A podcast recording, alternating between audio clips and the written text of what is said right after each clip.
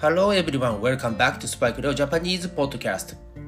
皆さんこんにちは、スパイクレオジャパニーズポッドキャストへようこそ、そしてお帰りなさい。はい、えー、今日は11月の6日ですね、えー、秋晴れです。えー、先週からずっと、えー、天気がいいですね、えー、晴れています。はい、えー、そして今日は日曜日なんですが、えー、朝ですね、えー、メールの方を受け取りまして、えー、このスパイクレオジャパニーズポッドキャスト、なんと、えー、アンカー、えー、Spotify に続いてですね、えー、Apple Podcast と Amazon Music と、えー、Google Podcast でも配信が、えー、決定しまして、えー、順次配信されていきますので、えー、ぜひぜひね、そちらの方でも、えー、ご視聴いただければありがたいと思います。はい、えー、それではですね、えー、今日はナンバー16なんですが、あの、その前にね、いつもの、えー、雑談ですね。まあ雑談というか、えー、ちょっとね、ランブリングな、えー、オープニングになりますけども、あのー、よくね、日本語を覚え始めた外国人の方って丁寧すぎる日本語を使うことがあるんですよね。で、あの、私が一番思ったのは、あの、かしこまりましたってやつですね。ね、あの、わかりましたっていう意味で、えすごく丁寧だっていうふうに覚えているとは思うんですけど、あの、日常の会話の中でね、えー、かしこまりましたって使われると、ちょっとね、あの、なんていうのかな、フォーマルすぎるというか、えー、ポライトすぎるというかですね、あの、日常の会話にはあまり合いません。えー、そうですね、なんていうのかな、えー、ね、かしこまりましたよりも、あの、わかりましたとかね、でよくあの間違えて覚えてしまうのがあの日本人もねよく間違えて使うんですけど「了解です」ってやつですね「了解です」えー、この「了解です」っていうのは実はえー、自分よりね、目上の人、えー、ボスとかね、そういう人にはね、あまり使ってはいけない言葉ですね。え、本当に理解した、ね、あの、分かったのであれば、え承知しましたという日本語が一番いいそうです。私もね、最近まであの、了解しました、了解しましたってよくね、使っていたので、この話を聞いた時にですね、えー、以前にですね、よくお話ししていた、えー、先輩方には、えー、大変失礼なことをね、してしまったなと思って反省しております。えこの場をお借りして、えすいません、謝っておきます。えそれでですね、あとですね、あの、変な日本語を覚えてしまった、え外国人の方を、え見たことがあります。えこれはおそらく日本人のね、えー、方が、えー、面白がって変な日本語を、えー、教えたんだと思います。私もね、昔 language exchange の時にですね、えー、パーティーに、え出席しまして、その時に、あの女の子にね、え受ける日本語ないかなって言われて、ちょっとね、その種類、類のっていうんですけど、あの、日本語を教えたことがありますが、えもし彼がね、それを使っていたら、かなり嫌われてしまっていると思うので、それも深く反省しています。反省ばかりのポッドキャストエピソード16ですね。えー、その、えー、間違ったっていうかね、あのー、ちょっとね、変な日本語を覚えさせられてしまった子っていうのは、あの、私がね、コンビニエンスストアで買い物をしてですね、並んでいる時にですね、あの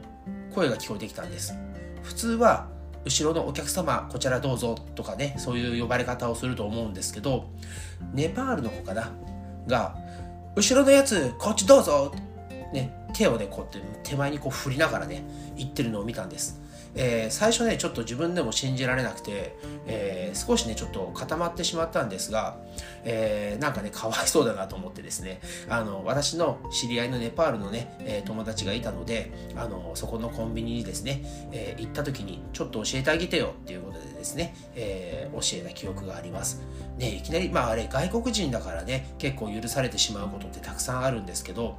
並んでてね、ちょっとイライラしてる、ね、あの、お客さんとかに、はい、後ろのやつ、こっちどうぞとか言われたらね、ちょっとね、えー、ね、ムカっとくるというかね、えー、怒ってしまう方もいると思うので、皆さん、えー、使い方気をつけてください。はい、ということでですね、いきなりちょっとイントロダクションで4分以上ね、使ってしまいましたが、えー、続けて本日ですね、え、前からやっている、えー、日本語のオノマトペ。今日は、ハヒフヘホのハ行の、えー、前回ね、ハヒまでやったんですが、今回は「ひ」の残りと「ふ」の途中までですね、えー、やっていきたいと思いますので皆さん集中力ね、え、切らさないように最後まで楽しんで覚えていってくださいそれでは早速始めていきましょう Here we go!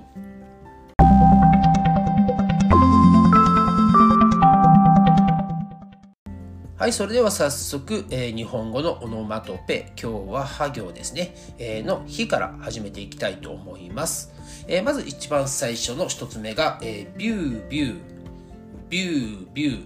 え、これは風が強く吹いている感じを表すオノマトペです。はい、え、次がぴょんぴょん、ぴょんぴょん。これはですね、あの動物のね、うさぎ、ラビットがこう跳ねている、走っている感じを表す言葉ですね。えー、次が、ひらひら、ひらひら。えー、軽いものが、なんていうのかな、花びらってわかりますか？あの、チェリーブロッサムね、日本ってあの、4月、春になると、桜の花がすごく有名ですよね。それがちょっとね、時期を過ぎてしまうと、花びらがですね、パラパラパラパラってこう空から舞い降りてきますよね。あの感じが、えー、ひらひら、ね、花びらがひらひら舞い降りるとかね、ちょっとね、えーうん、キザな表現になってしまうのであまり使いませんが、えー、ひらひら、ね、何かが上から降ってくる、ね、雨とかではないですよ。はい、えー、次がひりひり。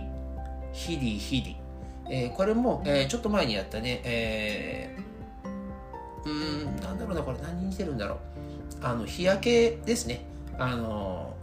太陽にねこう太陽の下でずっと仕事とかしていてあの肌がねちょっと焼けてきたんでね。え3パンした時に、え肌がヒリヒリするとかね。あとあの男性の方だとあのヒゲをねシェイブした後にあのなんていうのかな。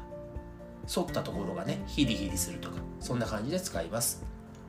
はい続いてはビリビリ。ビリビリ、えー、これはね、えー、しびれるね。あのー足がビリビリするとかね、え、手がしびれた時とかにちょっとビリビリするっていう使い方もできます。えー、これ南部になるのかな？でも、あの、もともとはね、なんかこう、電気とかで感電っていうのかな、あの、電気のね、あの、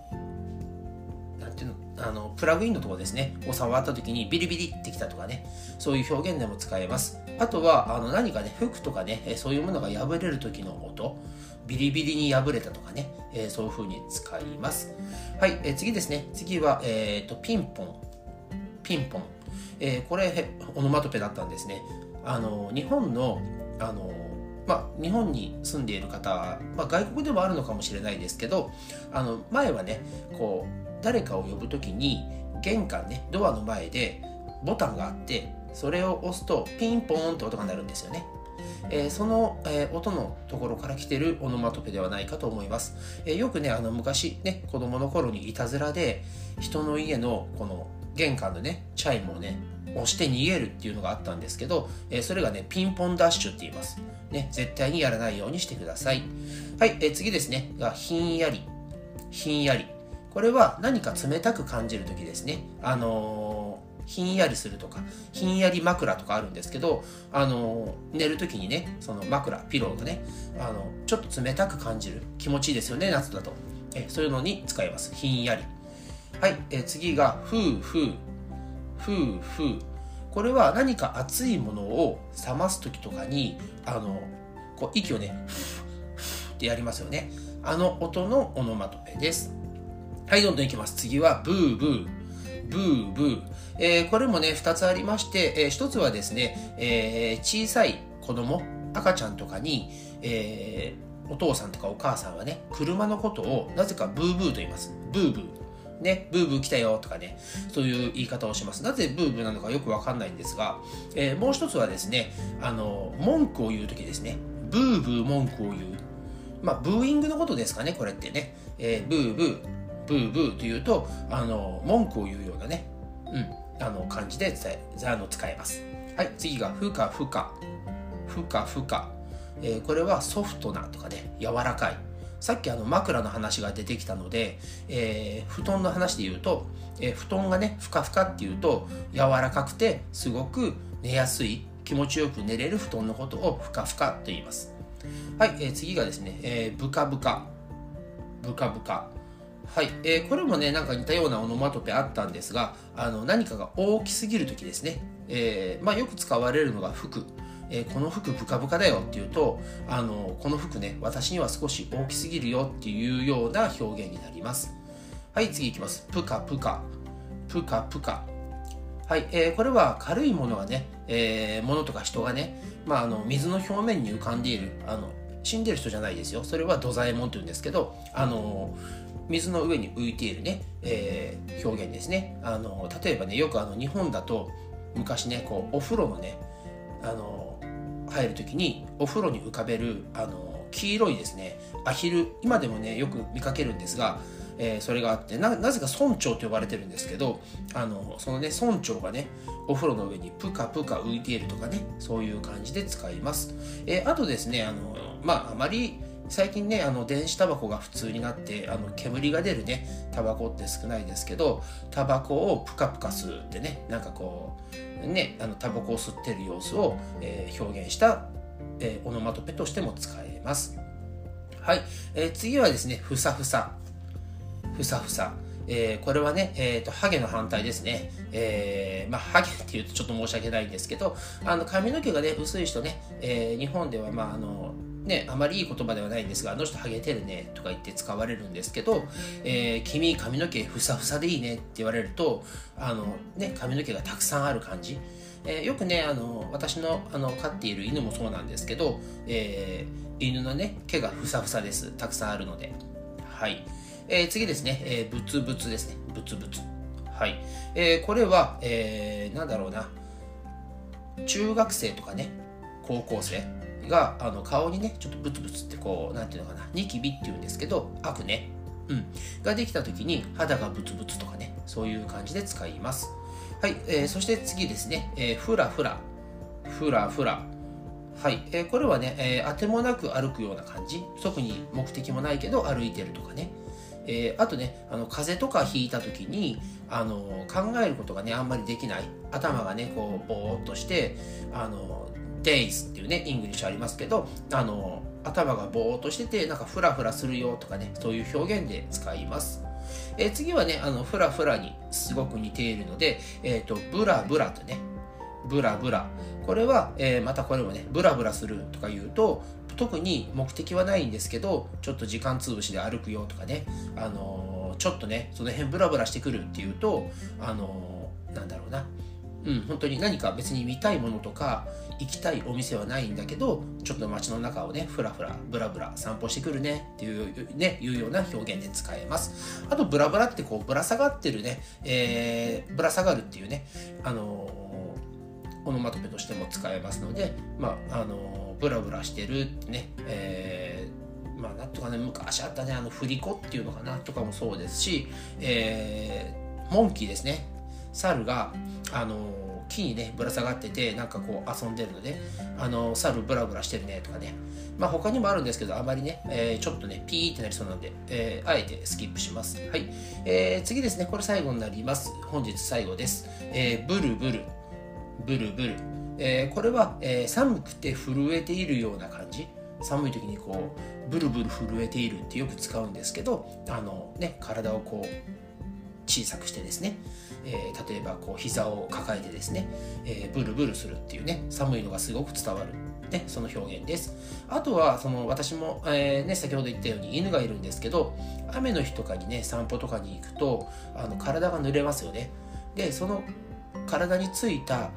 雨を取るために犬がブルブルブルブルってやりますね。えー、あれをですね、部屋の中でやられるとかなり大変なことになるので、えー、私は雨の日に犬を散歩に連れて行った時はね、えー、玄関の前でそのブルブルするまでね、待ってますね。あのいろいろね、こう、頭をね、こう触ったらブルブルするようにとか、あの、教えたんですけど、意外とね、やっぱりあの、うちの飼っているね、えー、シベリアンハスキーっていう犬はですね、えー、まあ他の頭いい子もたくさんいると思うんですけど、えー、うちのね、あの、シベリアンハスキーはですね、あの、あまり覚えてくれずにですね、えー、未だにね、お今日は大丈夫か？と思ってね、ブルブルってちょっとやったと思ったら、玄関入ってすぐまたブルブルブルブルってやられまして、えー、まあね、掃除すればいいだけなんですけど、えー、そういうのもあります。